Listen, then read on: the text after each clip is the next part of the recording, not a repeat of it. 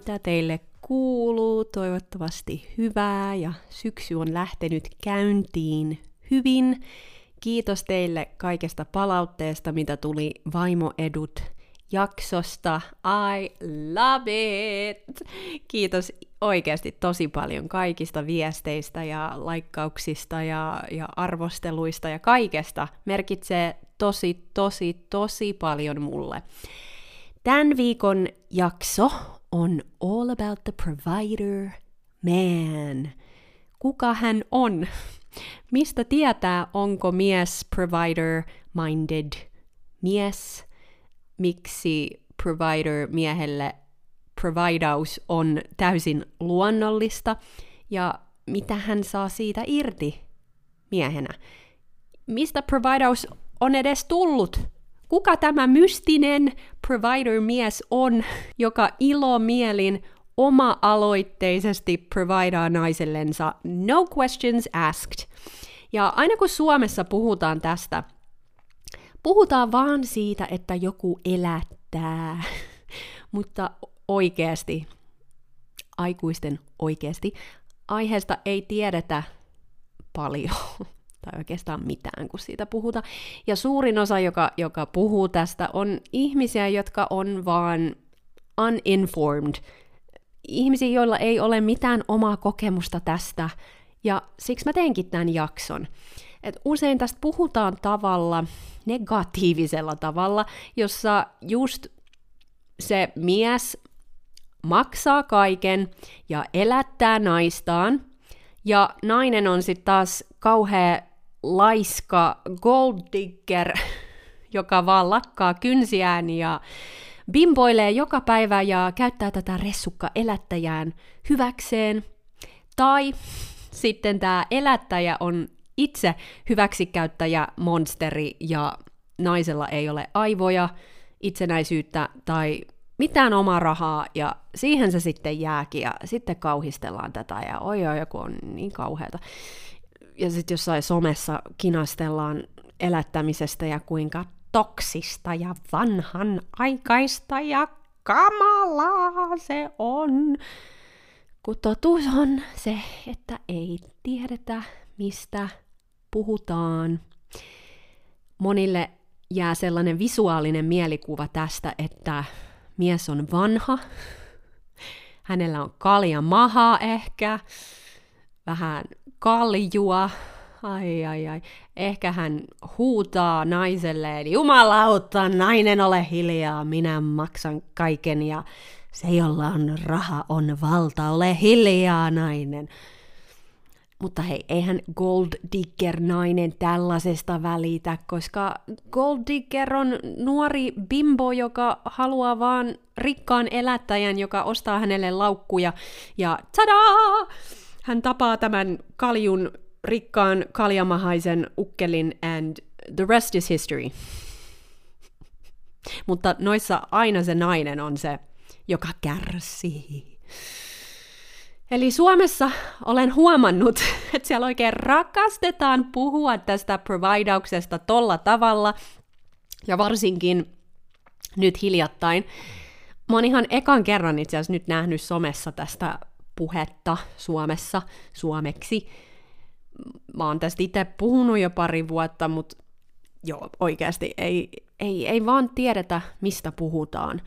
Ja pakko tähän myös sanoa, että joo, mä tiedän, että maailmassa on myös naisia, joilla on ehkä köyhempi lähtökohta kuin suomalaisilla naisilla esimerkiksi, ja nämä naiset todellakin haluaa miehen, joka providaa, mutta mä en myöskään näe siinä mitään vikaa, koska nainen, joka haluaa itselleen parempaa elämää, saa sen, ainakin mun mielestä, saa sen tehdä, miten hän sen parhaakseen näkee. Ja totta kai on naisia, pinnallisia naisia, joilla on arvot ihan sekaisin, mutta on myös oman arvotuntokin sekaisin, ja sitten ollaan miesten, kausta, ka, miesten kanssa, vaikka ei olla käyty niitä omia traumoja läpi, ja sitten oikeasti juostaan niinku rahan perään. Mä ymmärrän, tämmöisiäkin naisia on, mutta onhan tietysti myös miehiäkin, jotka ei välitä mistään muusta kuin tisseistä ja, ja nuoresta lihasta. Eli kyllä tässä maailmassa löytyy kaikenlaisia ihmisiä, mutta se ei tarkoita, että tämmöisestä provider-dynamikasta ei löydy terveellistä esimerkkiä. Mutta joo, tälleen ylipäänsä ei sheimata ketään muuta naista myös siitä, mitä hän haluaa elämällään tehdä. Sä et ikinä tiedä kenenkään koko elämää ja historiaa ja syitä. Et ei, let's not judge a book by its cover. Mutta joo, toi kaljamaha ja bimbo esimerkki on itse asiassa nimeltään sugar daddy ja sugar baby suhde. Musta tuntuu, että, että niinku jengi sekoittaa provider-suhteet tohon, sugar daddy, sugar baby dynamiikkaan, ja voin kyllä sanoa, että jopa sugar daddy ei kutsuisi itseään elättäjäksi. Ja sugar baby myös kutsuu itseään ihan sugar babyksi. How do I know this? No, silloin kun mä asuin Jenkeissä, mä tunsin monia sugar babyjä ja dadeja.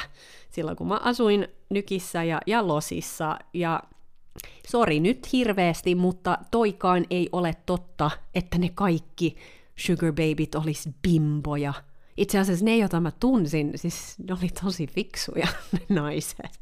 Ja, ja miehet ei todellakaan ole kaikki jotain kaljamahaa hyväksi käyttää ja monstereita. No niin, mutta se nyt on ihan oma jaksonsa se. Mutta siis mä sanon tämän kaiken tässä alussa, koska oikeasti tästä puhutaan tosi usein ilman faktoja ja ilman kokemusta.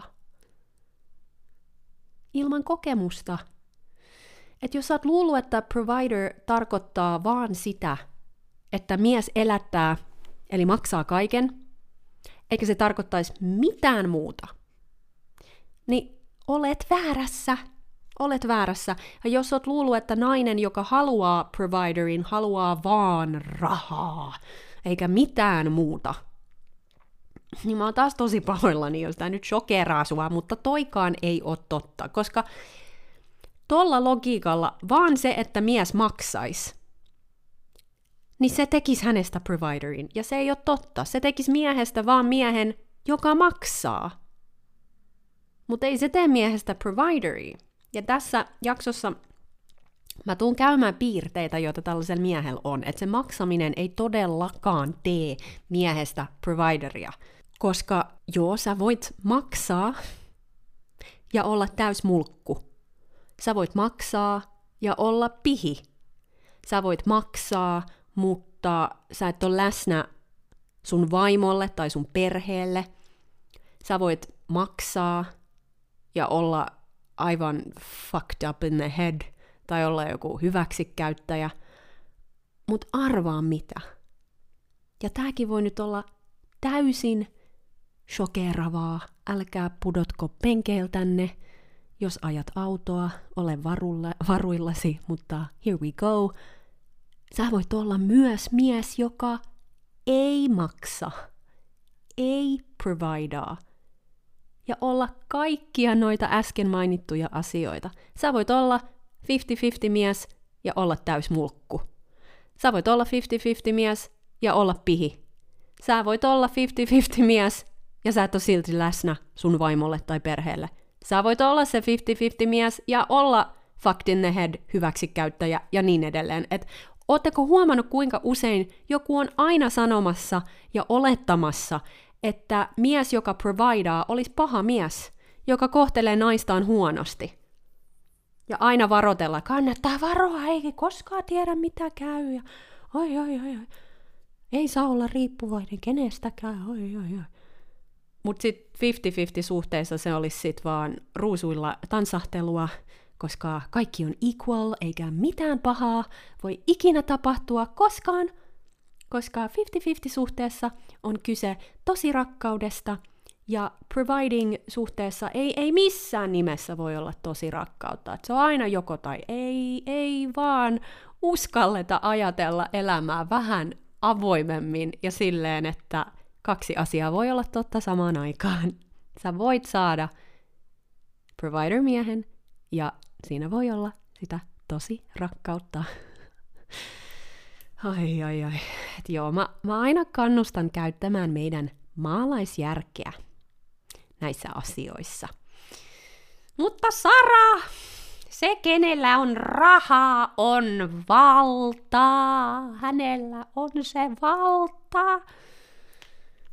Ja jos toi on sun mielipide, niin mä takaan sulle, mä takaan sulle, että sä tuut vetää myös puoleen miehiä, jotka on sun kanssa aivan samaa mieltä. Sä tuut vetää puoleen miehen, joka todellakin myös ajattelee noin, että se, kenellä on raha, on valta. Mä en tiedä, oot, oot, onko sä ajatellut myöskään sitä, että monilla naisilla, tai mä sanoisin niillä fiksuimmilla naisilla, joilla on provider-mies, niin heillä on myös omat rahat, omat tulot, omat säästöt, joillakin oma ura. Suomessa, by the way, on todella paljon alkoholismia, väkivaltaa, ja mä veikkaan, että suurin osa niistäkin miehistä elää Kelan rahoilla. Ei nyt siis millään pahalla, mutta ei millään hyvälläkään, mutta et, et faktat on faktat ja minä heitän nyt näitä faktoja tänne pöytään. Eli toi on rajoittava uskomus, että provider-mies ei voi olla myös mies, jota oikeasti rakastat. Ja toinen rajoittava uskomus on myös, että jos mies on se varakkaampi osapuoli ja provider, niin silloin ei voi olla tosi rakkautta. Että se tosi rakkaus on ainoastaan läsnä silloin, jos sinä naisena maksat puolet laskuista. siis mä, sori, mä pystyn sanoa tota vakavasti, koska toi, toi on niin kaukana mun todellisuudesta. Toi on niin kaukana mun todellisuudesta. Ei se raha tee ihmisestä monsteria. Se raha vaan korostaa niitä piirteitä, joita sillä miehellä oli jo ennestäänkin. Mieti, jos sinä nyt voittaisit huomenna lottovoiton. Oota yhtäkkiä joku, tuleeko susta yhtäkkiä joku hyväksikäyttäjä? Mä veikkaan, että te kuuntelijat, teillä on aika hyvä sydän teillä kaikilla. Niin ei. Miksi se olisi jotenkin, no joo, no mä, mä en nyt takerru tähän, mutta siis jos mä niinku vielä yhden kerran kuulen jonkun naisen sanovan, että mä en sit halua mitään elättäjää, niin arvaa mitä, Pirkko, ei sun tarvi haluta sitä elättäjää. Sinä saat elättää vaikka itse Penttiä koko elämäsi, jos se tuo sinulle ja Pentille iloa. Do it! You have my blessing. Tai jos joku Matti vielä sanoo, että naiset haluu vaan mun rahat, saakeli soikko. Niin Matti, mä haluaisin kysyä, että mitkä rahat? Mitkä rahat? nä- näytä mulle nämä sun miljoonat. näytä mulle ne miljoonat, mitä sä suojelet siellä kuule. No joo, siis mies, jolla ei ole sitä kultaa kaivettavana, on aina se, joka pelkää sitä gold diggeriä eniten, ja tällä miehellä on aina eniten sanottavaa. Mies, joka on antelias, oli hänellä paljon rahaa tai ei, ei mieti noin. Ja tässä podcastissa Mä tuun aina kannustamaan naisia to think bigger, ajatelkaa isommin. Haluatkaa itselle parhainta, mitä voitte saada. Ja kyllä, yksi osa sitä on, että nainen on provider-miehen kanssa. Kyllä, tämä on mun oma henkilökohtainen kokemus. Mä oon parempi nainen ja mun on paljon parempi olla. I feel much better, much healthier – kaikki aspektit mun elämässä on parantunut provider-miehen kautta, ja mä en häpeä sanoa tätä mitenkään. Ja mä toivon teille samaa. Kamalaa, Sara, kamalaa. Ei saa kannustaa tollasta, ei saa mitä se Sara siellä taas, ei, ei. Mä en kannusta tätä siksi, miksi moni ehkä luulisi, eli se raha, raha, ei. Tässä ei itse asiassa ole mitään tekemistä rahan kanssa. Ja se on se keskustelu, mitä ei haluta käydä. Se syy, miksi mä kannustan tätä naisille sekä miehille, by the way, ja tästä mennään tämän jakson lihaan, ytimeen, on se, että kun mies providaa suhteessa, niin siinä suhteessa pysyy terve polaarisuus parhaiten yllä – se pysyy helpoiten elossa. Ja nainen on helpoiten omassa feminiinienergiassaan silloin. Ja kun nainen on siinä feminiinienergiassaan, niin miehellä on myös paljon nautillisempaa, nautinnollisempaa olla suhteessa. Molemmat voittaa. It's a win-win. That's it. Siis noi on ne isoimmat syyt. Ei se raha. En mä ole sanomassa naisille, että olkaa laiskoja, hylätkää teidän intohimot ja urat ja aivot ja imekää kaikilta maailman miehiltä rahat pois. Olkaa iilimatoja kuule. Ei. Mutta mä en ole henkilökohtaisesti nähnyt parisuhdetta, joka olisi 50-50, missä on selkeät feminiini- ja maskuliiniroolit. Mä en ole tätä nähnyt, koska se on todella harvinaista. Joka ikinen 50-50 suhde, missä mä oon esimerkiksi ollut, niin ei ole ollut suhde, missä nuo roolit on selkeät, nuo energiat on selkeät. Koska, siis if you ask me, niin se on oikeastaan aika mahdotonta. Koska se menee meidän biologiaa vastaan. Ja tämä on kans mistä mä puhun tässä jaksossa enemmän, tämä biologinen puoli. Mitä se niinku tarkoittaa? Mitä se tarkoittaa, että ollaan meidän biologiaa vastaan? No mä en ole mikään biologia, mutta mä oon kyllä perehtynyt tähän asiaan. Ja, ja miettinyt ja kysy, kysynyt itseltäni, että miksi mulle tuntuu paljon paremmalta ja luonnollisemmalta olla provider-miehen kanssa. Se tuntuu jotenkin niin effortless. Ei tää ole niinku asia, mitä mietitään. Siis mä niinku mietin rahaa paljon enemmän kuin mä olin 50-50 suhteessa. E-, eikä nyt niin, että mä en mieti nyt rahaa. Mitä mä niinku selitän? Siis mulla, mulla on vaan kehossa parempi olla. Ja, ja se suhde luistaa paremmin.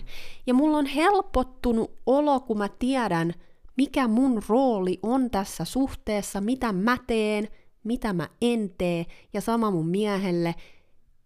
Ja se on kaikki luonnollista, että näistä ei oikeasti niin puhuta. Että 50-50 suhteessa käydään paljon enemmän keskusteluja, tai ainakin minä kävin enemmän keskusteluja siitä, että mitä kukin tekee. Ja jos ei niitä keskusteluja käyty, mä jotenkin pidin sisälläni jotkut turhautumiset just jostain siivouksesta, jotain tämmöistä, ja sitten mä katkero, katkeroiduin. Mutta oli kaikki jotenkin niin semmoista gradual, että se tapahtui niin pikkuhiljaa, että sit mä en niinku suhteen lopussa oikeastaan niinku edes tiennyt, miksi mulla on semmoinen turhautunut olo. Mutta nyt kun mä katson taaksepäin, mulla oli turhautunut olo, koska mä menin koko aika poispäin siitä mun luonnollisesta feminiinisyydestä. Se se oli. Mutta en mä silloin tiennyt mitään mistään feminiinienergioista, herra Jumala. Ei mulla ollut mitään hajuka. Mutta joo, takas tohon, että että mitä se tarkoittaa, että ollaan meidän biologiaa vastaan, miten niin.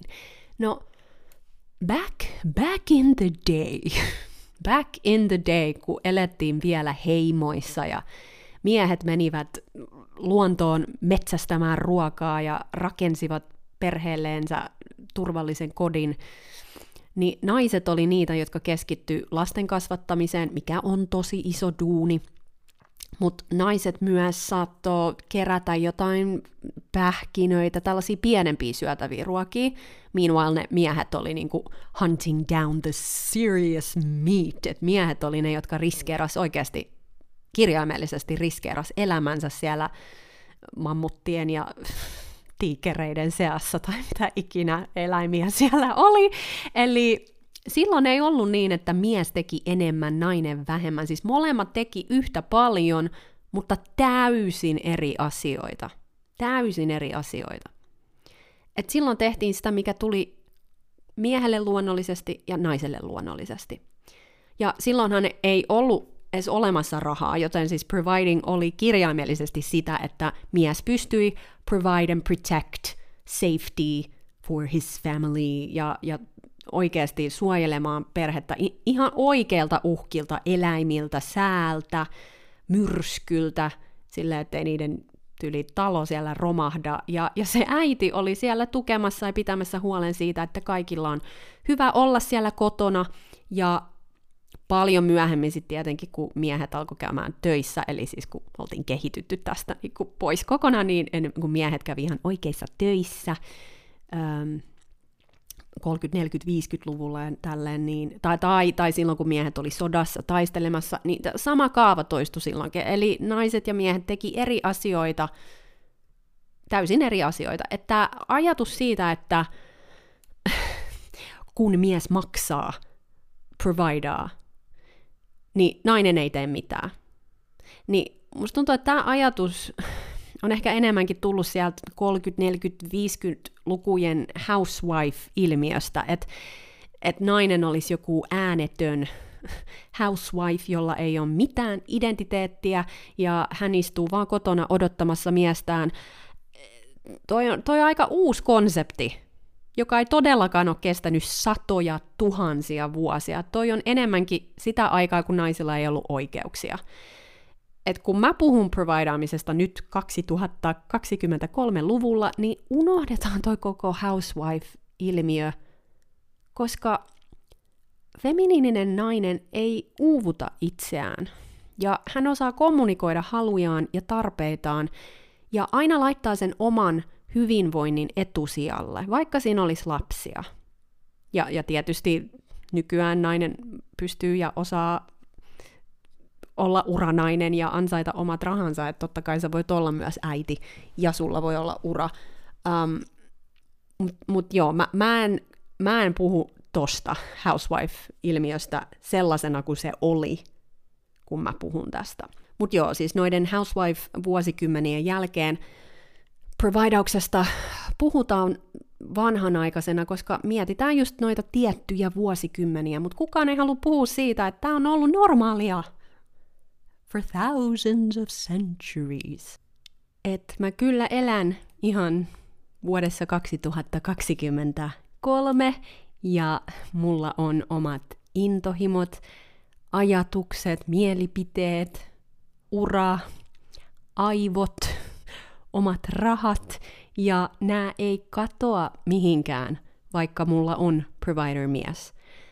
Ja musta on herännyt paljon pehmeämpi Sara, siis paljon pehmeämpi kuin esimerkiksi silloin, kun asuin New Yorkissa ja haslasin siellä ja mä oon tosi kiitollinen niistä vuosista jotenkin, koska nyt mulla on ihan konkreettista semmoista äm, kontrastia siihen, että, että mi- minkälaista elämä myös on täysin maskuliinienergiassa.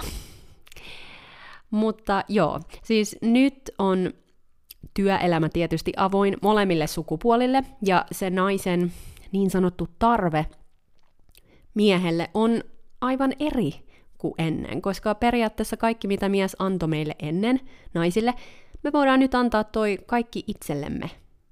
Mutta se on myös tapahtunut toi shifti valitettavasti sillä hinnalla, että ne biologiset sukupuoliroolit on mennyt liian sekaisin ja se ei tee meille hyvää parisuhteissa.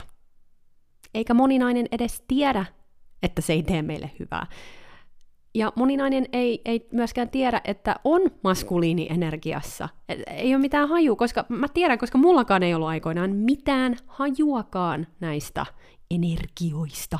Kuulostaa niin hihulimeiningiltä, mutta oikeasti ei se ole. Ja sitten ihmetellään, miksi on niin vaikeaa tavata maskuliininen mies, tai miksi oma mies ei tee enää mitään romanttista, ja sitten ihmetellään, miksi ollaan niin uupuneita.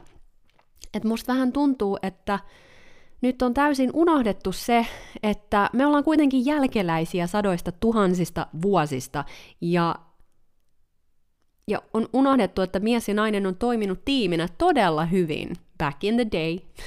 Ja meidän DNA, meidän koko ihmismieli on edelleen sidoksissa noihin vietteihin tänäänkin.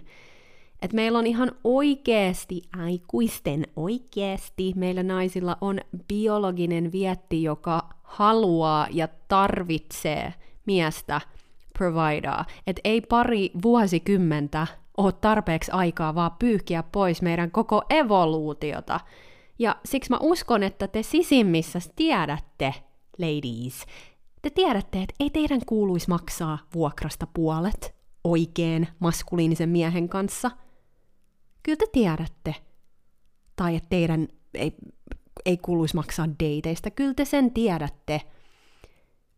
Ja noterataan nyt tietysti tässä tämä itsestään selvä asia, mutta noterataan se nyt kuitenkin, että mies ja nainen ovat erilaisia. Fyysisesti me ollaan erilaisia, ei me kilpailla olympialaisissa samoissa joukkueissa. Ää, miehet onkin usein myös aloilla, joissa on paljon enemmän vaaraa ja siellä vaaditaan paljon enemmän fyysistä voimaa. Miehet on oikeastaan rakentanut kaiken, mikä ympäröi meitä, kaikki maailman rakennukset, kaikki. Et, et, jos ollaan niin equal, niin miksi noilla aloilla ei ole yhtä paljon naisia? Ja en mä ole sanomassa, että nainen ei voi tehdä, mitä mies tekee. Ei, mä vaan haluan tehdä pointin siitä, että siinä on syy. Siinä on biologinen syy, miksi miehet päättyy, pää, päätyy tietyille aloille. Ja toisinpäin. Me myös ajatellaan eri tavalla, psyykkisesti me ollaan erilaisia, meidän kromosomit on erilaisia, meillä on täysin eri hormonit, naisilla on syklisyys, eli meillä on eri vahvuudet. Mä uskon, että parisuhde on paljon terveellisempi silloin, kun me kunnioitetaan noita meidän eroja. Ja biologisista eroista tuli mieleen tällainen fun fact, että tiesitkö, tiesitkö, että miesten näköaisti on ihan tänä päivänäkin naisista erilainen. Ja se tulee siitä, koska back in the day mies käveli aina perheen tai heimonsa edessä, koska täl, tällä tavalla mies pystyi ennakoimaan vaaroja ja suojaa, su, ju, suojelemaan perhettään. Ja siksi tänäkin päivänä miehet näkee paljon paremmin nopeita liikkeitä ympärillä, ja naiset taas näkee värit paljon paremmin. Mun mielestä oli tosi mielenkiintoista. Mä en tiedä, onko tämä sulle yhtä mielenkiintoista. Mun mielestä on tosi mielenkiintoista. Ja, ja totta kai siis miehet, kun on fyysisesti voimakkaampia, niin tietysti se oli heidän vastuulla silloin, mutta siis nämä vietit ja biologia on vieläkin meissä. Siksi muuten monet miehet tykkää esimerkiksi pelata videopelejä, kaikki computer games, missä ammutaan ja kaikkea tämmöistä, koska siinä, siinä heidän silmät pääsee skannaamaan sitä ympäristöä kaikilta vaaroilta. Tai mä uskon, että toikin on osa sitä syytä, miksi miehet tykkää tehdä sitä. Kun mies providaa, niin silloin nainen on omassa feminiini-energiassaan, joka on nykyään äärettömän harvinaista, siis äärettömän harvinaista, koska ei se feminiinisyys ole niitä mekkoja ja korkokenkiä ja huulipunaa. Mä puhun nyt nimenomaan sisäisestä energiasta. Se on niin harvinaista – ja mä uskon, että monet miehet myös kaipaa niitä piirteitä, mutta ei varmaan uskalla sanoa sitä tai myöntää sitä. Ja musta tuntuu, että nykyään kun naiset antaa ja antaa ja antaa ja antaa, niin monissa tapauksissa mies, joka ei ole panostanut naiseen oikeastaan yhtään mitään, niin pystyy saamaan naiselta tosi paljon nykypäivänä. Ja mä oon aika sata varma, että silloin kun mies saa naiselta tosi paljon ilman, että hän providaa yhtään mitään, niin tällä naisella on silloin alhainen oman arvon tunto. Mutta mil, miltä se näyttää se feminiininen energia ihan nyt tälleen konkreettisesti parisuhteessa, silloin kun mies providaa? Et miten se ilmenee? No se ilmenee ensinnäkin niin, että nainen ei ole hirveän uupunut silloin mies saa naisen, joka on suurimman osan ajasta iloinen, stressitön. Mä oon ainakin tosi, tosi chilli mun omassa feminiini-energiassa ja, ja tiiäks, koska mä en ole niin uupunut, niin mä, mulla on myös jotenkin tullut enemmän viisautta myös ymmärtää, milloin kannattaa kinata ja milloin ei, milloin kannattaa pitää se suu kiinni ja milloin ei, ja silloin kun mä olin 50-50 suhteissa, niin ei mulla ollut mitään tuollaista viisautta. Jos mä ärsytti joku asia, mä sanoin sen heti. mä sanoin sen heti. Right now. Uh, no joo, um, mies saa silloin kun hän providaa naiselle myös naisen, joka tukee häntä, naisen, joka kohtelee, kohtelee häntä niin kuin miestä, eli ei niin kuin kämppistä tai kaveria, vaan as her lover, her man, her protector, Nainen on paljon pehmeämpi energeettisesti. Hän kunnioittaa miestä, hän kuuntelee, ei kinaa, ei kinaa, ei nalkuta jostain hemmetin pyykeistä tai astioista. Koska hän osaa kommunikoida miehen kanssa feminiinisellä tavalla, ja sekin on taito, joka on kuolemassa sukupuuttoon. Eli ei, ei ole mitään, että hei, et sit voinut mitenkään pestä noit pyykkejä. Tai jotain, voisit sit joskus kans auttaa. Ja, ei ole, ei ole niinku tollaista passiivista, passive-aggressive toksisuutta oikein. Siis mä en voi edes kuvitella, mä en voi kuvitellakaan, että mä puhuisin mun miehelle tollaisella äänensävyllä, ensinnäkin, tollaisella äänensävyllä, let's just start there, puhumattakaan siitä, että et,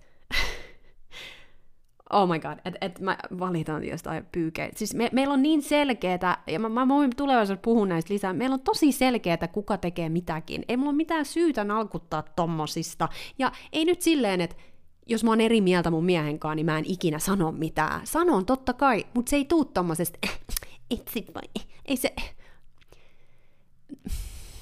Mä kunnioitan mun miestä way more than that. Ja joo, mutta kyllä mä menneisyydessä on tolleen puhunut. Todellakin. Mutta none of that is happening. Koska sä naisena oot sä sit tietoinen tai et, sä et kunnioita sun miestä samalla tavalla, kun sä oot 50-50 suhteessa. Ja nyt joku saattaa kuunnella, että miten niiden kunnioita. Kyllä mä kunnioitan mun miestä varmasti, mutta et siihen pisteeseen, kun pystyisit.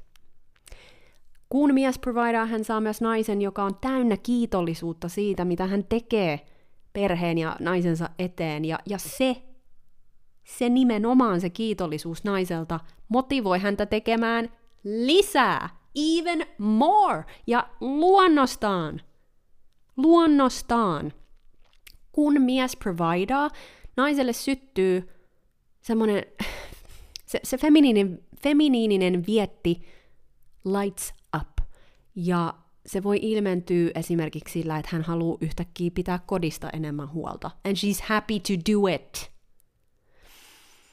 Esimerkiksi mä en tykkää kokkaa. Mä oon puhunut tästä ennenkin. Mä en tykkää kokkaa. Jos mun ei tarvitsisi ikinä kokkaa mun koko elämäni aikana, musta tuntuu, että mä olisin ihan fine sen kanssa. Mutta siis mä haluun kokkaa mun miehelle.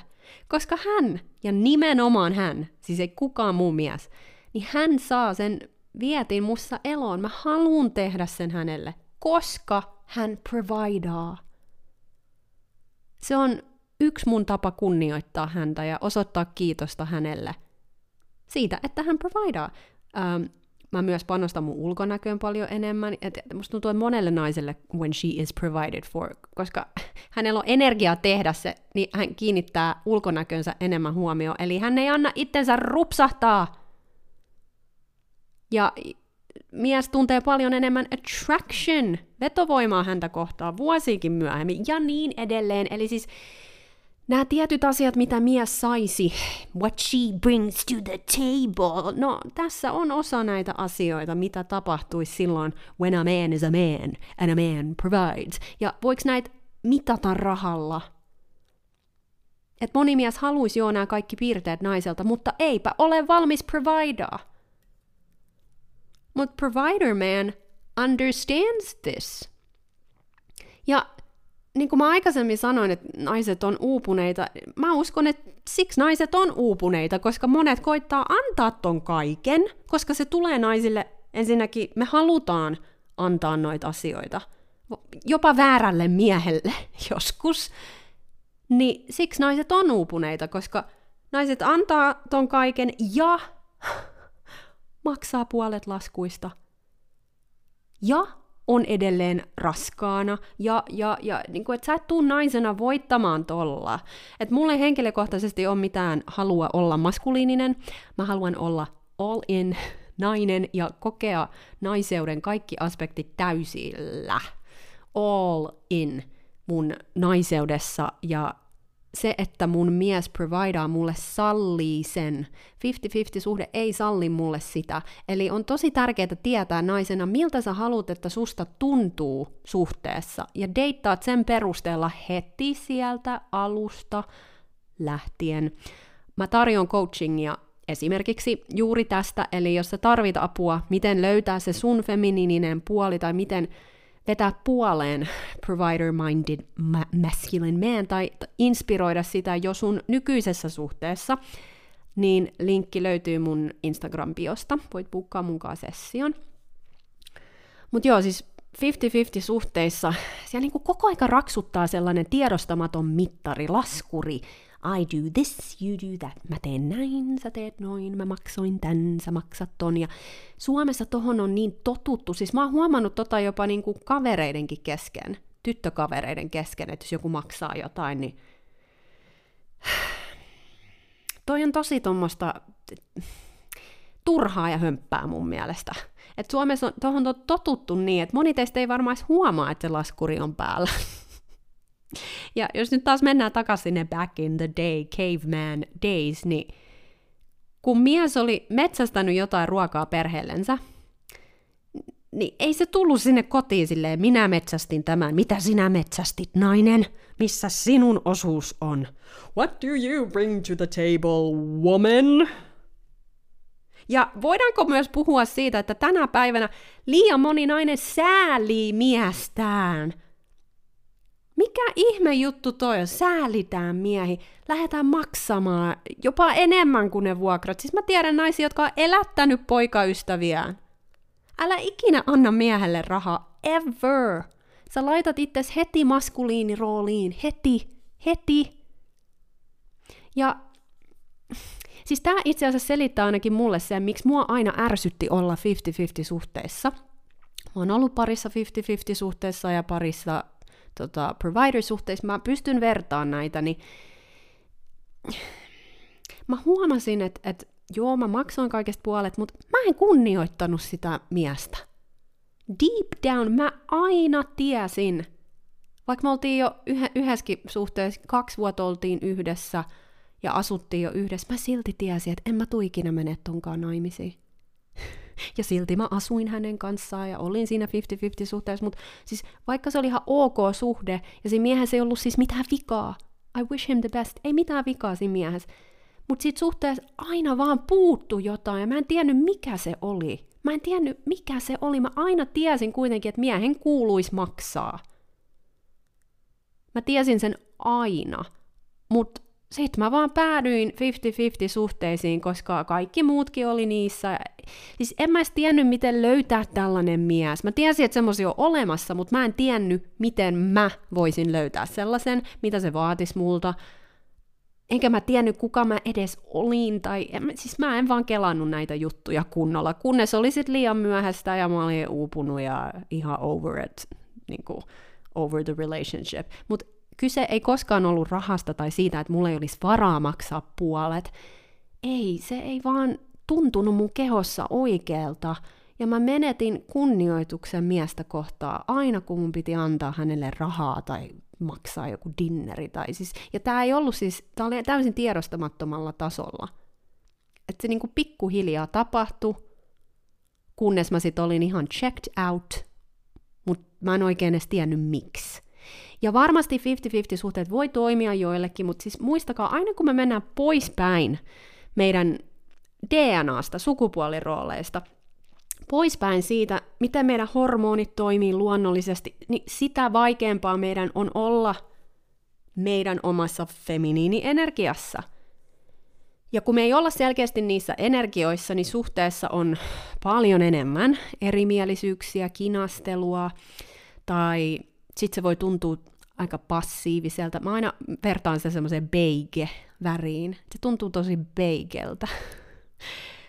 Voi olla, että se toinen osapuoli on ehkä vähän sille luovuttanut, tai jotenkin, että nyt ei tarvi enää yrittää, kun ollaan oltu jo niin pitkään yhdessä, että harvoin on enää mitään deitti-iltoja, tai sitten se nainen on aina se, joka ehdottaa kaikkea ja suunnittelee, ja hei, voitaisiin tehdä näin ja näin ja näin. Ja sitten se mies on vähän niin kuin siinä messissä että 50-50 suhteissa, no usein myös nainen ei niin kuin enää jaksa panostaa ulkonäköönsä. Siis ton kaiken pohjalla, sen kaiken ytimessä I believe on, että mies ei providea. Ja siis ei tietenkään vaan se providaus. Siis totta kai, totta kai myös rakkaus, luottamus, rehellisyys, samat arvot, kaikki noi totta kai on myös läsnä. Siis jotenkin musta aina tuntuu, että täytyy aina sanoa toi disclaimer, koska monilla teillä on aina se sama kysymys. What about love? What about love? Ladies, Tämä podcast is all about love. Love for your man, love for yourself, rakkauden niin kuin growing love, respecting love. Se on aina joka jakson pohjalla. Sen mä voin teille, ta- mä takaan sen. Et providauksessa on kyse siitä enemmänkin, että molemmat osapuolet tuo 100 prosenttia. 100 prosenttia siitä, mikä tulee meille luonnollisesti.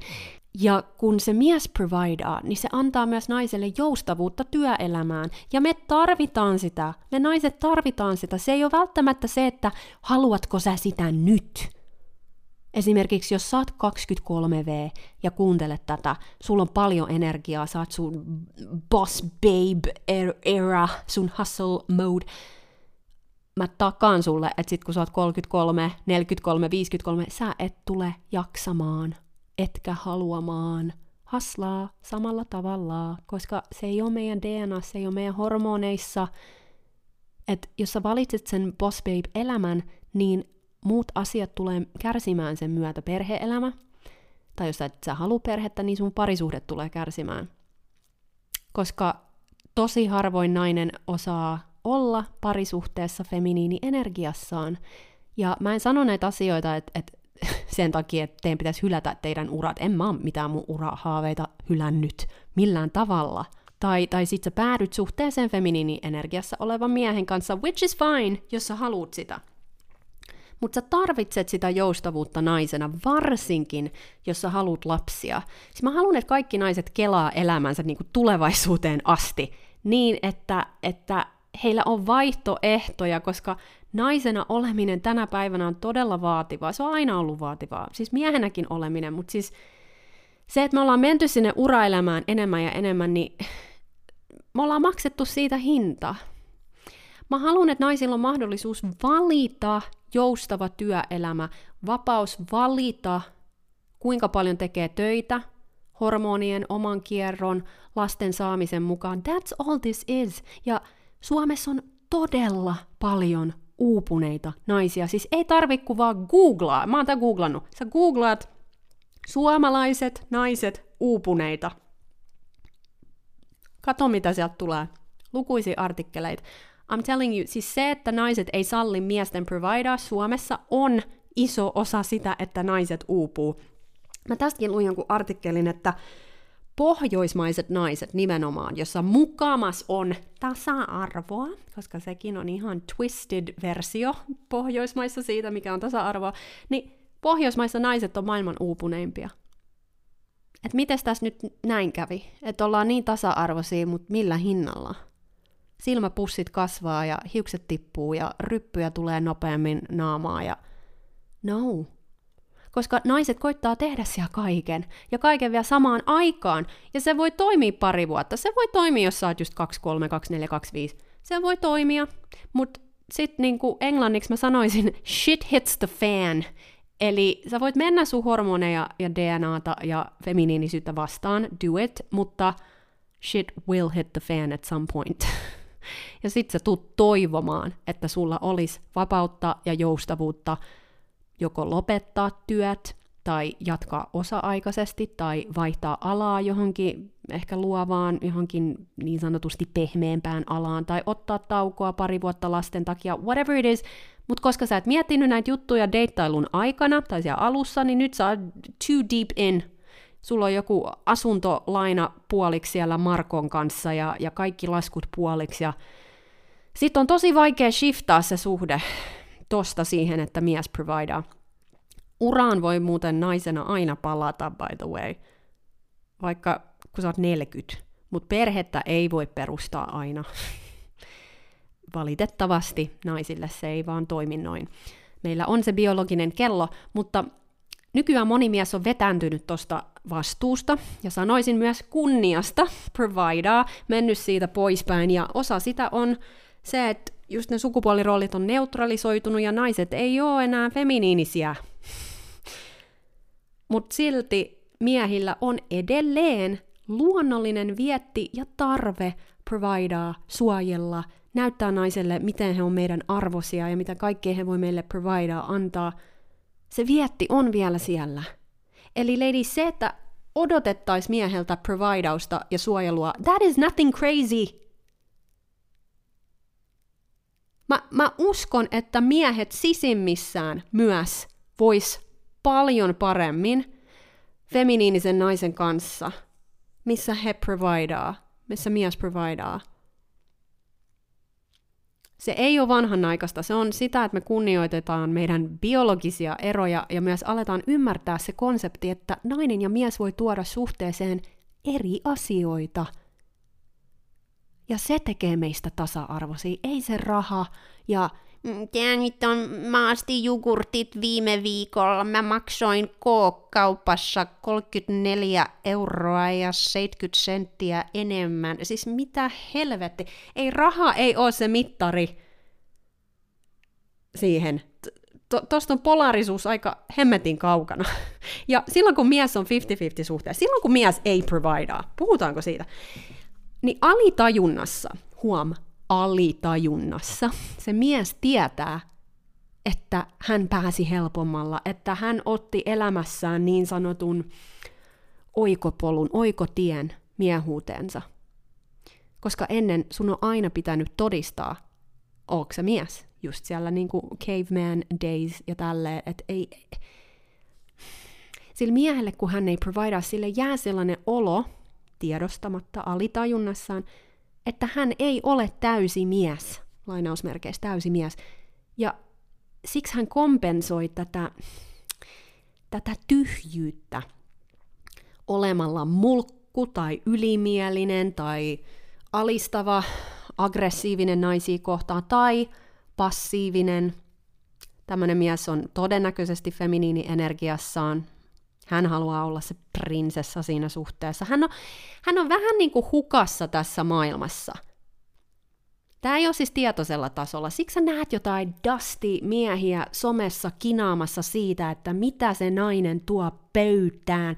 Siis nämä miehet kyllä tietää, ne kyllä tietää että saadakseen tietyn tasoisen feminiinisen naisen, joka tietää arvonsa ja näyttää hemmeti hyvältä ja pitää itsestään huolta ja kantaa itseään feminiinisesti ja itsevarmasti ja hänellä on standardit ja nainen, joka ei tosta vaan hyppää sänkyy sun kanssa, niin kyllä tämä mies tietää, että se vaatii heiltä enemmän. Ja sen sijaan, että he keskittyis itteensä ja miten voi nousta korkeammalle tasolle – niin he keskittyy sen sijaan siihen, että saa muut alentamaan standardejaan ja tulemaan alas heidän dusty-tasolle.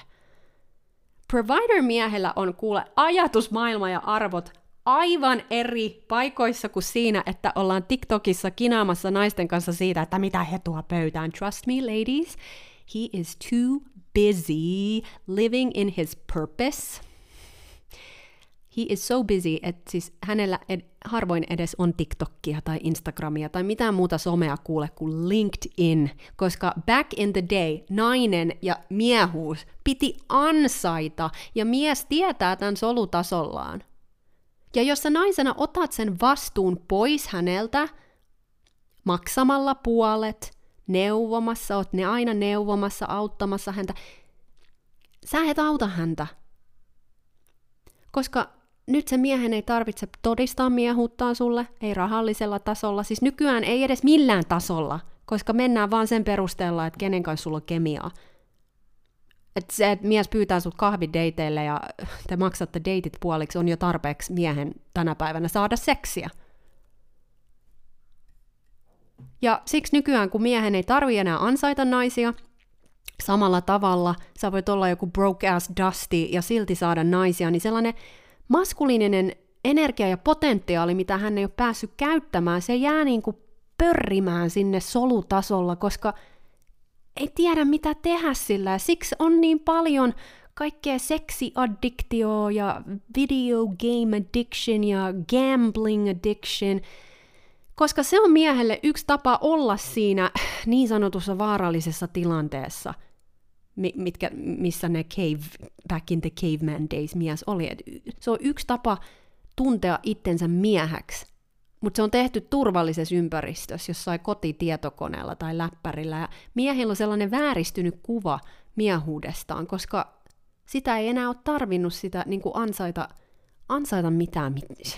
Saatteko te tästä kiinni? Et, et, tiesittekö te, että tietokonepelit, missä niin moni mies käyttää aikaansa niin noissa kaikissa peleissä, niin siinä miehelle tulee sellainen sense of reward. Siinä sua palkitaan pisteillä seuraavilla tasoilla, aina kun sä voitat, sulle tulee sellainen dopamiini-hitti aivoihin, sellainen olo, että you are the man, you are winning in life, vaikka oikeasti oot ihan hukassa. Siksi on niin koukuttavaa.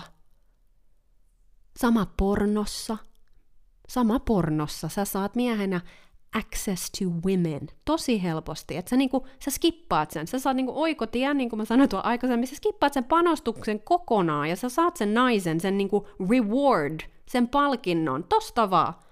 Vaikka se olisi kuvitteellista, siksi on kuin huumetta.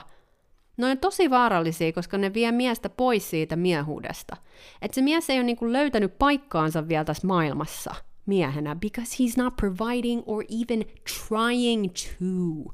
Kela jos, kela jos back in the day nainen, joka on hoivaamassa lastaa, yhtäkkiä on silleen, että hei, mä pystyn metsästämään, mä pystyn tappaa ton meidän illallisen ton mammutin paremmin kuin, kuin mun mies, että minäpä tästä nyt lähden tonne vähän jeesaamaan, tai, tai ehkä se mun mies ei sodikkaan tuolla kunnolla, tuolla rintamalla, että pitäisikö mun mennä vähän auttamaan ressukkaa. Oi voi. Siis, siis se koko heimo olisi naurannut tälle miehelle, tai se koko armeija. Hän ei olisi kenenkään silmissä enää mies. Valitettavasti nykyyhteiskunnassa on todella harvinaista tavata mies, joka oikeasti käyttäytyy kuin mies. Ja sama pätee naisiin, by the way feminiinisyydessä, ja sekin on ihan oma jaksonsa se. Monilla miehillä ei myöskään ollut isää tai mitään esikuvaa terveestä maskuliinista, että ollaan aina tehty mitä äiti sanoo, ja sitten ollaan sellaisia aikaansaamattomia, ja päädytään myös tiedostamatta suhteisiin naisten kanssa, jotka myös ottaa sen äitiroolin. Ja mä oon nähnyt tätäkin tosi paljon. Siis nyt mun on pakko jakaa tämä S-Market-ilmiö, jonka mä huomasin usein, kun mä asuin Helsingissä mä näin tosi usein, kun mä kävin siellä mun lähi S-Marketissa, että kun mä näin pariskuntia ostamassa ruokaa yhdessä, niin mä sanoisin nine times out of ten. Suurin osa niistä pariskunnista oli sillä että se nainen oli se, kenen oli se ruokalista, se nainen on siellä niinku hääräämässä, ja sitten se mies passiivisena seisoo siinä ruokakärryn vieressä, ja silloin semmoinen niinku energia, että ei voisi vähempää kiinnostaa. Muut on raahattu tonne, tiedätkö? Ja sitten pariskunta yleensä kantaa ne ruokakassit, tiedätkö, puoliksi. no joo, mutta siis kerrankin mä näin yhden pariskunnan, kun mitä se mies, se mies oli jotain, en mä tiedä, ottanut jotain omenoita, jotain, en minä tiedä, jotain pistänyt sinne pussiin, sitten se nainen tulee siihen, ei me voida noita ottaa, siis ne, ne on vä- ihan vääriä, ota nää mieluummin. En, siis mä muista, oliko se joku ongelma, että niillä oli niitä jo kotona, tai ne on ihan väärä merkkisiä, tai väärä määrä, jotain siinä niinku mättäs that's beside the point, mutta se, miten se nainen puhui tälle miehelle, se, mitä se nainen puhuu, ihan kuin se olisi puhunut jollekin pojallensa, ja, ja mies vaan niinku, on niinku ihan, ihan checked out. Nainen on se niinku liideri siinä kaikessa. Tämä on yksi esimerkki tuosta, kun sukupuoliroolit alkaa muodostua semmoiseksi yhdeksi samaksi palloksi, tai ne on ihan sekasin. Tai yksi nainen kertoi mulle, kerran hän oli menossa jonnekin juhliin aviomiehensä kanssa ja mies ei ollut puoli tuntia ennen lähtöä edes vaihtanut vaatteitaan. Ja sitten tämä nainen meni valkkaan ne vaatteet ja silitti ne ja laittoi sängylle hänelle valmiiksi. Ja mä vaan ku- kuuntelin tätä ja mietin, että mitä, mitä, siis tämä ei ikinä tapahtuisi provider-miehen kanssa. Let the man be the man. Mitä sä oot valitsemassa hänelle vaatteita? Ei hän oo sun lapsi! Tai että nainen auttaa miestä etsimään töitä. Sitä mä oon nähnyt tosi paljon, että aletaan säälimään. Voi, voi että kun Pentillä on niin vaikeaa. Mä voisin vaikka kirjoittaa hänen CV valmiiksi ja kysellä tutuilta, jos heillä olisi vapaita työpaikkoja. Mä tiedän, että sä luulet, että sä autat, mutta let the man be a man. He will figure it out. Sä oot siinä feminiininen tukemassa häntä, uskomassa häneen ja hänen potentiaaliin, et sä oot siinä tekemässä niitä asioita hänen puolesta. Ei hän ole sun lapsi. Et, siis naisissa syttyy se äitimäinen vietti tosi nopeasti silloin, kun mies ei ole siinä maskuliinissaan. Ja tämä vaatii teiltä tosi ison shiftin sinne omaan feminiiniin, jos te haluatte miehenne providea. Hän ei sitä muuten tee. No, mitä provider-mies tarkoittaa mulle? No, silleen tosi yksinkertaisesti selitettynä, hän on vähän niin kuin meidän suhteen kapteeni, vähän niin kuin, vähän niin kuin joku yhtiön johtaja. No pysytään nyt siinä kapteenissa, vaikka hän, hänellä on vastuu meidän suhteen ja elämän turvasta, suunnasta. Hän hoitaa kaikki järjestelmälliset asiat niin, että me päästään siihen suuntaan, siihen meidän yhteiseen visioon, mutta mitään päätöstä ei tehdä ilman minua. Et hän on niin sanotusti se liideri, ja hän on todella hyvä siinä. Mä en olisi, enkä mä edes halua olla. Mutta hyvä liiderihän on sellainen, joka osaa kuunnella ja ottaa kaikki muutkin huomioon. Huomioon, että et tarkoittaako sitä sitä, että minä istun passiivisena tämän mun kapteenin kyydissä enkä sano mitään koskaan, jos se vetelee tuolla hullussa säässä eteenpäin laivalla ja tekee virheitä ja päätöksiä, mistä mä en ole samaa mieltä. Tarkoittaako sitä, että mä olisin vaan hiljaa ja tiedä, kärsin, ota jotain pahoinvointilääkkeitä ja laattaan ympäri laivaa? Ei, toi ei ole feminiinistä energiaa ensinnäkään kärsiä, hiljaa. Mutta siis me ollaan kumpikin tasa-arvoisia. Hän tuo enemmän struktuuria, liidiä, tekoja, niin kuin numeroita, suunnitelmia. Mä tuon enemmän keveyttä, hauskuutta, pehmeyttä, kodin henkeä, flowta, naurua, iloa, avoimuutta. Mä seuraan hänen liidiä and I love it. Se tuo mulle tosi paljon mentaalista niin kuin, rauhaa ja, ja tilaa mun päässä, koska mun ei tarvi tehdä tota. Se ei tarkoita, että mä en osais tehdä. Mä en vaan haluu, koska mä tein ton kaiken sinkkuna. En mä halua enkä jaksa tehdä tota enää avioliitossa. Mutta ainoastaan, jos sä oot feminiinienergiassa, niin tämä niin kun voi toteutua. Mutta siis joo, mulle ihan ultimate feminismia on se, että mies providaa ja sulla on omat rahat ja tulot totta kai on. Me ei mennä nyt ajassa taaksepäin. Ja sun mies kannustaa sitä, että sulla on omat rahat ja tulot. Mun mies opettaa mua sijoittaa mun rahoja, kasvattaa mun rahoja. Ja ladies, sul pitää olla omat rahat aina. Omat rahat, säästöt, aina. Ja terveellinen provider-mies haluaa tätä sulle, mutta sun rahojas hän ei halua. Se mies haluaa sun kehittyvän ja kasvavan ja hän haluaa ottaa sulta sen rahallisen stressin pois. Ja siinä moni, joka kritisoi tätä, ei halua avata silmiä ja korvia ja oikeasti käsitellä termiä sen oikealla määrityksellä. Ja mä uskon, että se syy siihen, että ei uskalleta tarkastella tätä pidemmälle, on, että moni mies ei uskalla uskoa, että hän itse kykenisi olemaan provider, koska sehän vaatisi vastuunottoa omasta rahallisesta tilanteesta, omasta potentiaalista. Et ei haluta niinku kyseenalaistaa itseltään sitä, että voisiko mun tulot olla korkeammat, jos mä astun mun omaan täyteen potentiaaliin ja hyppään siitä omasta pianuudesta johonkin suurempaa. Ja moni nainen ei halua uskoa, että tästä olisi terveellinen dynamiikka olemassa. Mutta mikä olisi terveellisempää kuin se, että ollaan meidän luonnollisissa rooleissa – koska moni nainen ei myöskään sisimmissään usko, että ansaitsee provider-miehen. Ja se ei tunnu reilulta monelle naiselle ajatella, että, että mitä ihmettä toikin tossa vaan on, että ei sen tarvi kokkaa tai siivoa, jos hän ei halua, ja hän saa ansaita omat rahansa ja säästää ne, saa tehdä töitä milloin haluaa, ja se mies providaa ton päälle ja hemmottelee ja maksaa kaikki reissut ja kohtelee häntä kuin kukkaa, kuin prinsessaa, että onhan tossa nyt varmasti joku salaisuus, mitä toi nainen ei kerro, että en mä tiedä, varmaan mustakin joku luulee, että mä oon oikeasti joku orja, tai että mun mies on joku ruma ja kuvottava, ja varmasti joku 87-vuotias alkoholisti hyväksikäyttäjä, tai varmasti vaan pettää mua eikä halua myöntää sitä.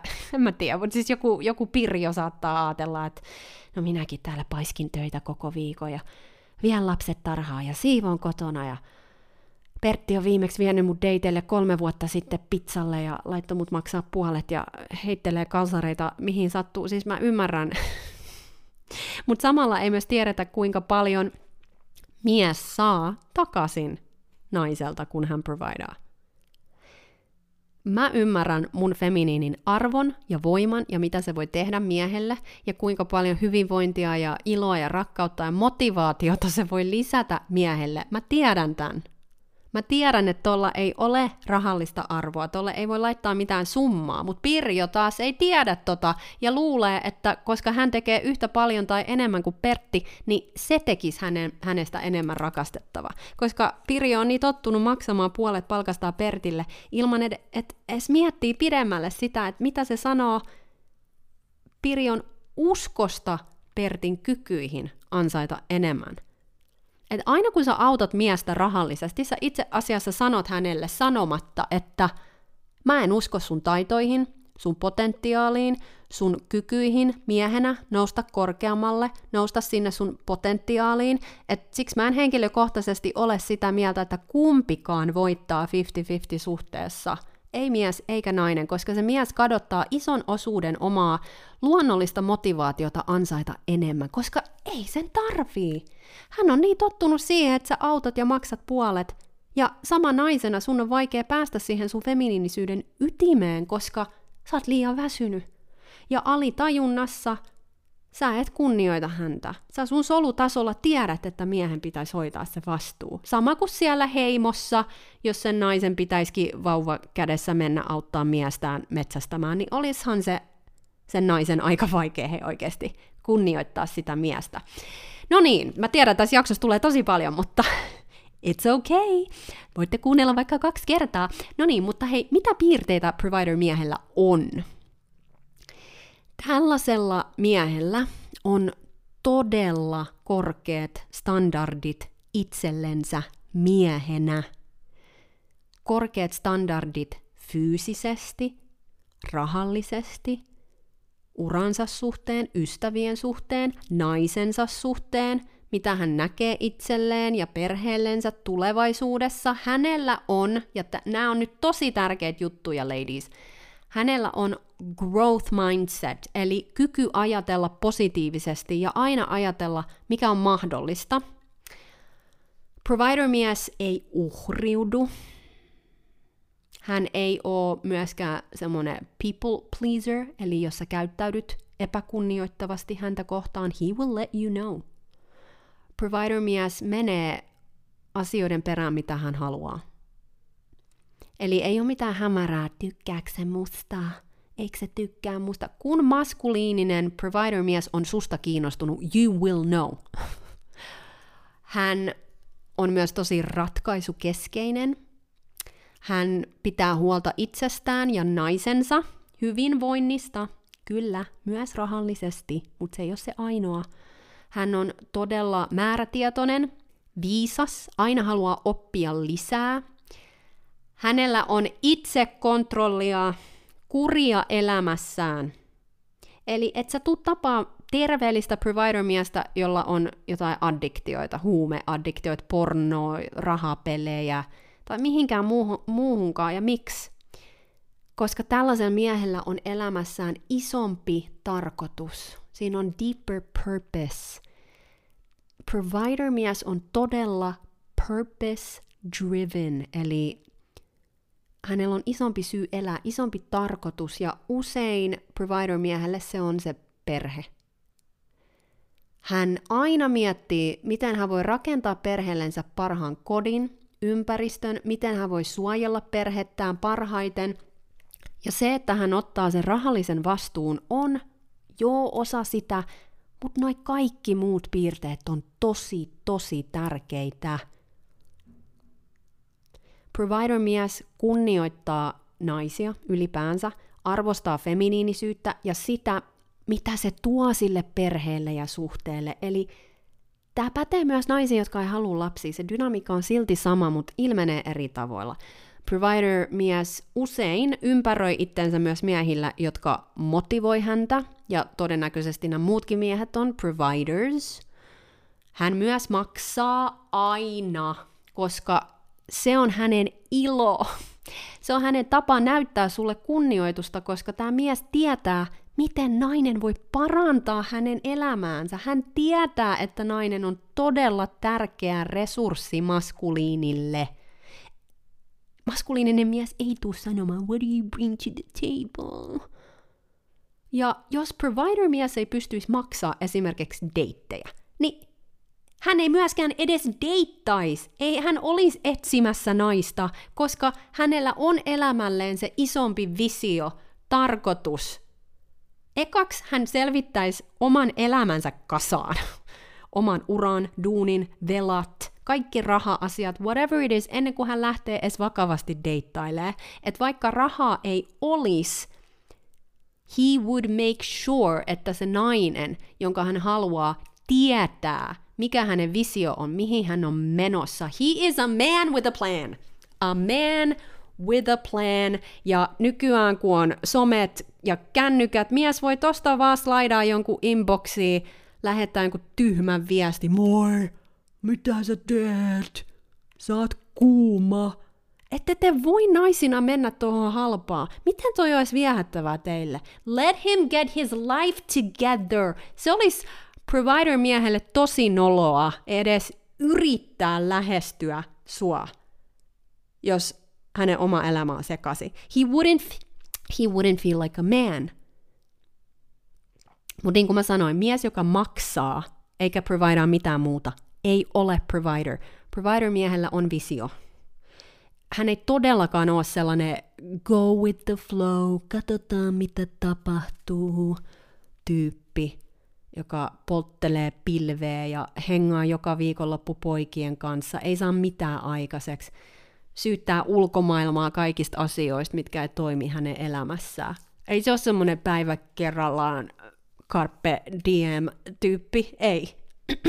ja mä varoitan, että moni mies, jolla ei ole visio eikä niillä ole raha-asiat kunnossa, tämmöiset miehet on tosi, voi olla tosi karismaattisia ja sul voi olla kipinää tämmöisen miehen kanssa. Tämmöinen mies tulee aina liidaa jollain seksillä tai peniksellään, koska hän tietää, että hänellä ei ole mitään muuta tarjottavaa. Kyllä hän sen tietää. Provider-mies on jatkuvasti menossa eteenpäin. Hänellä on suunnitelma. Where does he want to go? Miten hän tuo tulevan vaimonsa mukaan tähän ja miten teidän molempien visiot yhdistyy? Ja muistakaa, että hän alkaa hän alkaa jo nuorena rakentaa elämäänsä tähän suuntaan. Eli sä voit jo nähdä esimerkiksi 24-vuotias miehes, joka on lääkiksessä, sä näet jo nämä piirteet. Sä näet, onko hänellä se mindsetti, jotta sit kun hän menee naimisiin, hän on jo miettinyt, missä hän asuisi lääkiksen jälkeen, miten hän maksaa asuntolainansa pois, mitä hänellä on varaa autoon, mihin mennessä, paljonko hänen täytyy ansaita, jotta voi providea tulevalle vaimollensa. Kaikki hänen päätökset nyt menee ton vision kautta. Eli ei hän välttämättä lähde sinne poikien reissulle Ibizaan tuhlaamaan rahansa ja kännäämään, jos se sekoittaa tota visiota liikaa. Totta kai hän bilettää ja nauttii nuoruudestaan, mutta ei sillä hinnalla, että se sekoittaa sitä pakkaa liikaa. Eikä hän halua, että hänen tuleva vaimonsa, että hänen on pakko tehdä töitä. Hän haluaa, että hänen vaimollansa on just se vapaus valita, mitä hän tekee ja milloin, ja varsinkin jos hän haluaa lapsia, niin moni provider-mies mieluummin haluaisi, että se lapsi on ne pari ekaa vuotta enemmän äidin kanssa kuin jossain hoidossa. Mä tiedän naisia, joiden mies on provider, naisia, joiden lapset on jo, tiedätkö, yli 25V, eli lapset on jo kasvatettu, ja ei nämä naiset todellakaan istu vaan himassa eikä tee mitään. Yksi kävi just yksityisen kokkikoulun, toinen aloittaa omaa yritystä, yksi matkusti koko kesän 12-vuotiaan poikansa kanssa ympäri Eurooppaa ja näytti hänelle maailmaa. Yksi nuorempi nainen on kahden lapsen kanssa kotona, ne lasten ekat vuodet, ja sitten suunnittelee menevänsä takaisin part-time duuniin. Ja by the way, Tällä samalla naisella on myös palkattu maanantai-perjantai palkattu apua kotona, eli ei tämä nainen edes tiskaa astioita, koska se niiden näni kautta siivooja on siellä joka päivä. Eli hänellä on myös aikaa nähdä omia kavereita ja näin, mutta siis riippuu naisesta ja mitä hän haluaa, ja, ja riippuu miehen tulotasosta myös totta kai, mutta a man with no vision on kuin, on kuin se kapteeni ilman kompassia. Et jos se mies ei näe avioliittoa tai vaimoa osana hänen visiotaan tai sanoo sulle, että en mä tiedä, haluuks mä naimisiin päivä kerralla, katsotaan mitä tapahtuu. Haluatko laittaa sun elämää tollasen miehen käsiin, jos sä etsit vakavaa suhdetta? Mä tiedän, että se voi olla kuuma, mä tiedän, että silloin se sixpack ja provider-mies ei, ei liidaa millään tuollaisella epämääräisellä hämärällä tai millään seksillä. Hän liidaa sillä hänen visiollaan ja näyttää sen teoillaan sua kohtaan, arvostuksella sua kohtaan. Hän jatkuvasti haluaa näyttää sulle, että hei, mun kanssa elämä voi näyttää tältä. Ja ladies, tää on tosi tärkeää, jos sä olet helpponakki, pick Misha, teet liikaa, annat itsestäsi liikaa liian aikaisin, niin provider-mies voi sen ottaa vastaan ilomielin ja jopa harrastaa sun kanssa seksiä, mutta mut ei hän tule laittaa sua siihen vaimo-kategoriaan päässään. So just know that. Mutta jos sulla on oman arvon tunto korkealla ja kohdallaan ja sä oot deitannut tällaista miestä vakavissasi jonkin aikaa, niin sä tuut tietää sun kehossa, että sä oot turvassa, että sä oot jossain ig kysymässä multa, että mitä tämä tarkoittaa, mitä toi tarkoittaa, onko hän musta kiinnostunut, kiinnostunut ja analysoimassa jotain tekstareita. Sä tiedät hänen teoista, että hän on vakavissaan. Sä tuut sun kehos tietää, että tämä tuntuu hyvältä, turvalliselta, rauhalliselta, sulla on naisellinen ja kunnioitettu olo, sä et kyseenalaista hänen motiiveja, koska sä oot tehnyt sen sisäisen työn itse ja pystyt vastaanottamaan, etkä menetä sun arvostelukykyä jonkun kiiman kiiman huumassa. Sulla on tosi rauhallinen olo, ja se provider-mies näyttää sulle, että hei, mun kanssa elämä tuntuu ja näyttää tältä.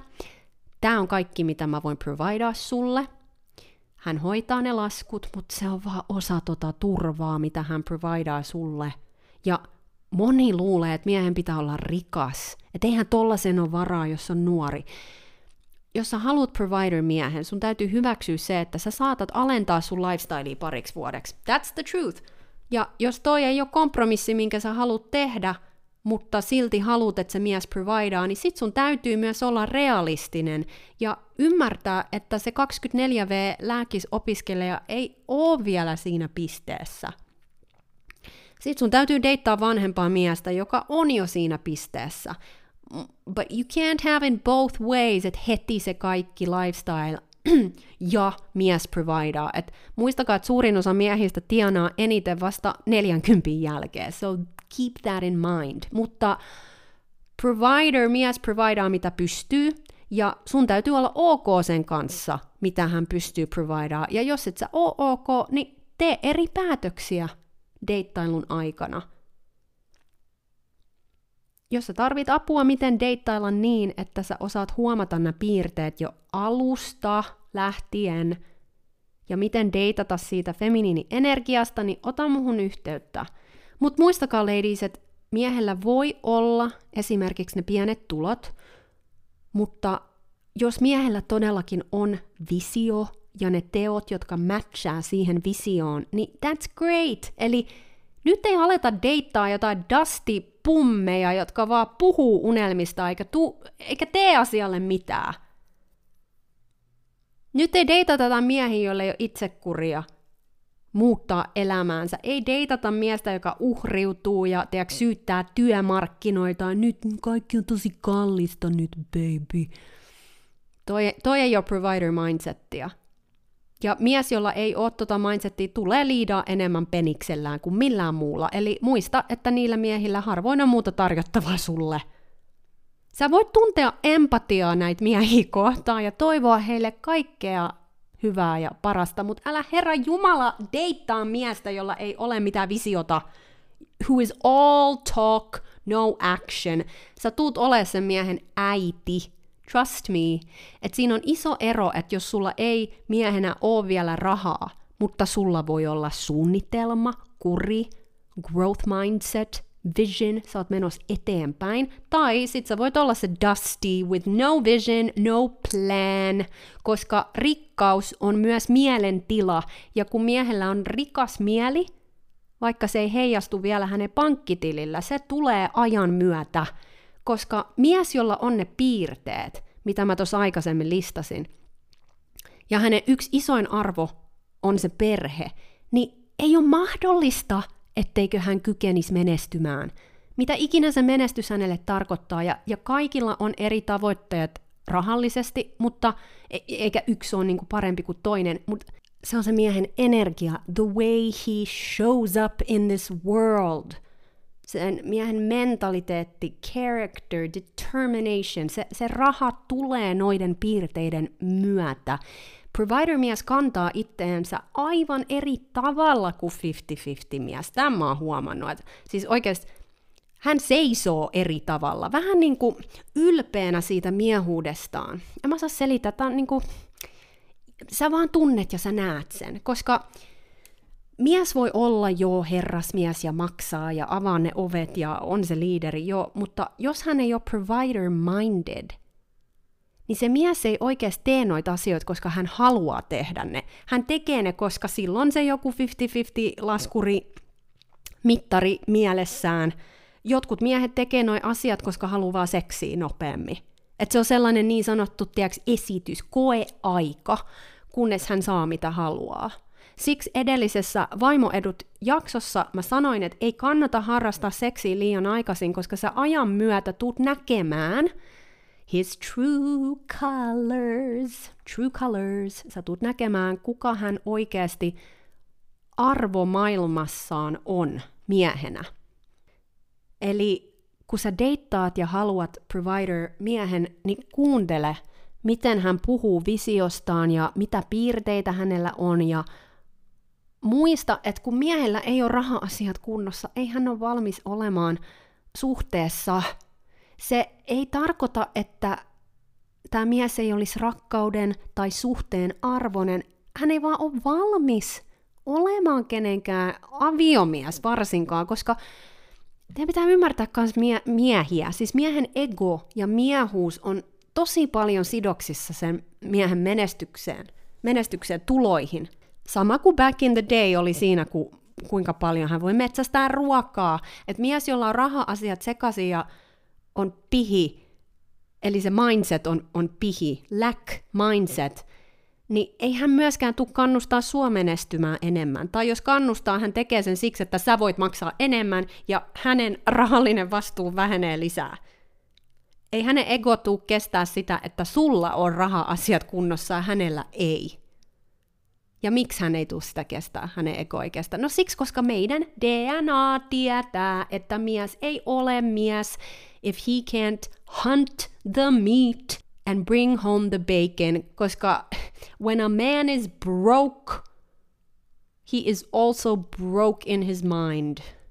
Ja tähän loppuun vielä muistutan, että provider-mies tietää, mikä se feminiinin voima on, siksi hän ei ikinä, niin kuin mä aikaisemmin sanoin, mutta mä haluan vielä tätä toistaa, että hän ei tule ikinä kysyä naiselta, mitä sä tuot pöytään – Kyllä hän tietää, että se mitä sä tuot pöyteen on rahaa arvokkaampaa. Siksi ei ole mitään järkeä kinata tästä jonkun Dustin kanssa. Heille löytyy joku, kaikille löytyy aina joku. Tämä ei ole mikään kinastelu siitä, mikä on oikea ja väärin. Mä tiedän, mikä mulle naisena tuntuu oikealta ja luonnolliselta ja mikä mun miehelle. Jos sä haluat olla se 50-50 nainen, sulle löytyy se 50-50 mies. Ja jos sä haluat olla sun feminiinissa provider-miehen kanssa, sulle myös löytyy se matchi. Mä takaan sen, koska kun provider-mies tietää, minkälainen resurssi feminiininen nainen on hänelle, hän tietää, että hän pystyy menestymään jopa enemmän kuin silloin, kun ei ole sitä oikeaa naista siinä. Ja se oikea nainen antaa miehelle sellaisen syvemmän sense of purpose, että ollaanko me todellakin niin pinnallisia nykyään, että ajatellaan asioita niin ikävästi, niin kuin siellä alussa se kaljamaha bimbo. Mikä ikinä sugar baby, sugar daddy versio tästä. että totta kai sä voit olla siinä 50-50 suhteessa ja monet teistä onkin, but you will never get his full potential, koska se miehen, se provider, se switch ei ole päällä. Se on joko päällä tai pois päältä. Se ei voi olla molemmat päällä samaan aikaan. Sulla ei voi olla lamppu samaan aikaan päällä ja samaan aikaan pois päältä. Sä et voi juosta ja istua paikalla samaan aikaan. Sä et voi olla hereillä ja nukkua samaan aikaan.